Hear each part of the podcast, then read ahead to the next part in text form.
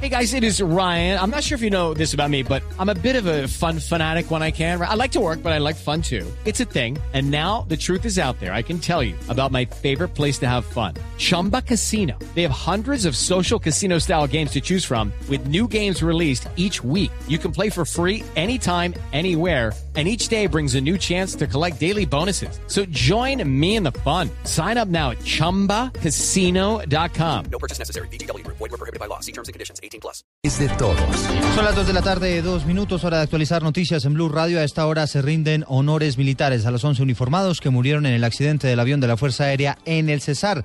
Vamos a la base militar de Catam, en el lugar Juan Carlos Villano.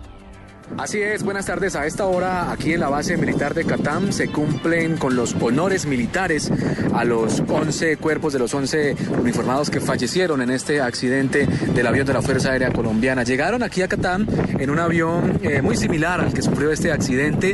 Eh, luego de los honores, eh, pues cuatro de los 11 cuerpos van a ser llevados a diferentes ciudades del país, a- de donde son oriundos, y los otros siete pues van a ser llevados a la Escuela Militar de Cadetes General José María Córdoba, en donde en las próximas horas allí también se les van a hacer un pequeño homenaje y las familias, junto a las familias, pues se va a empezar con ese proceso de velación. En las últimas horas, tanto el vicepresidente de la República, Germán Vargas Lleras, como el director de la Policía General Rodolfo Palomino dijeron, lamentaron primero lo ocurrido y dijeron que deberán esperar las investigaciones para saber exactamente qué fue lo que pasó con esta aeronave. Juan Carlos Villani, Blue Radio. Juan Carlos, gracias. Dos de la tarde, tres minutos. Una candidata al Consejo del Municipio de Pitalito fue amenazada con una granada de fragmentación si no se retiraba de su aspiración política. La historia la tiene Edgar Donoso.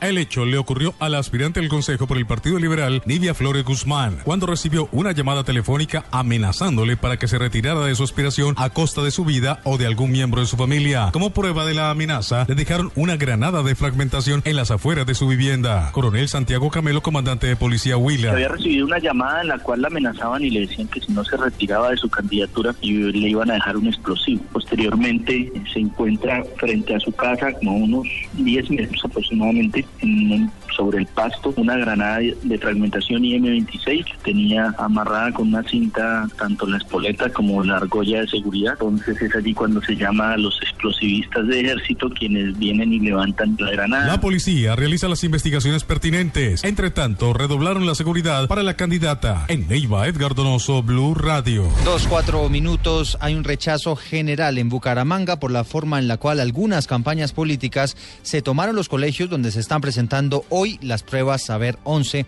con algún tipo de publicidad. Javier Rodríguez.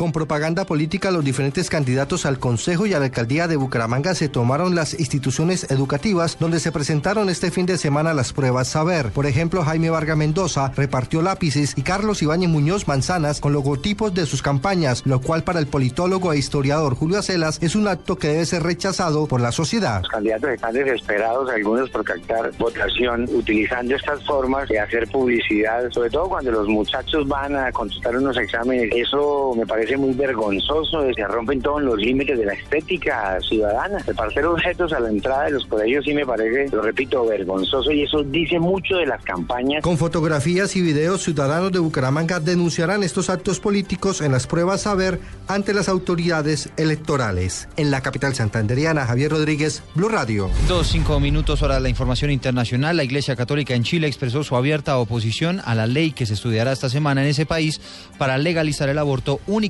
en tres casos específicos. Natalia Rodríguez. Los obispos católicos chilenos arremetieron contra un proyecto de ley que despenaliza el aborto en tres casos específicos cuyo trámite legislativo debe comenzar el próximo martes en la Comisión de Salud de la Cámara de Diputados. El aborto nunca es terapéutico, sostiene una declaración de la Conferencia Episcopal que apela directamente a los legisladores cristianos para que hagan fracasar la iniciativa gubernamental. El proyecto propone la despenalización del aborto cuando esté en peligro la vida de la madre por incompatibilidad del feto con la vida y en los casos en que el embarazo es producto de una violación. Natalia Rodríguez, Blue Radio. Dos, seis minutos en deportes. Terminó la primera etapa de la Vuelta a Colombia. Los detalles a esta hora con Nelson Enrique Asensio. Hola, buenas tardes. Terminó la primera etapa de la Vuelta a Colombia Infraestructura en marcha. En total fueron 167 ciclistas los que tomaron la partida. 18 equipos, dos de ellos extranjeros. Uno de Italia y el otro de Costa Rica.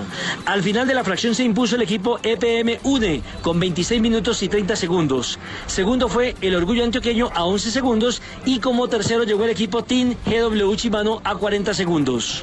En la tabla general, el primer líder es Oscar Sevilla, el español, quien a propósito está defendiendo el título que consiguió en el 2013 y 2014. La segunda posición en la individual es para el tolimense Robinson Oyola y la tercera para el antioqueño Jaime Castañeda.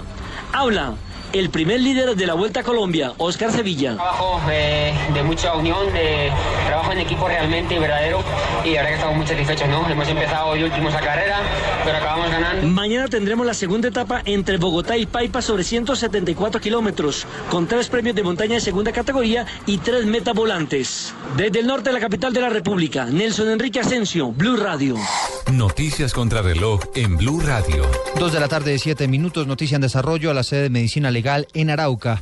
Fueron trasladados los cuerpos de los dos soldados que murieron en enfrentamientos con presuntos guerrilleros del ELN cuando intentaban, intentaban evitar que esa guerrilla atentara contra el oleoducto Caño Limón Coveñas.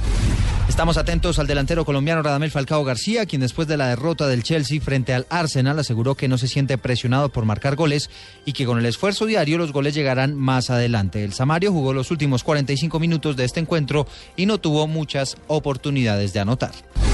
Y la cifra que es noticia hasta ahora, el 46% de los colombianos aprueba la gestión del presidente Juan Manuel Santos, de acuerdo a la última encuesta del Centro Nacional de Consultoría. Este resultado representa un crecimiento de 7 puntos porcentuales con respecto a la medición del mes de julio.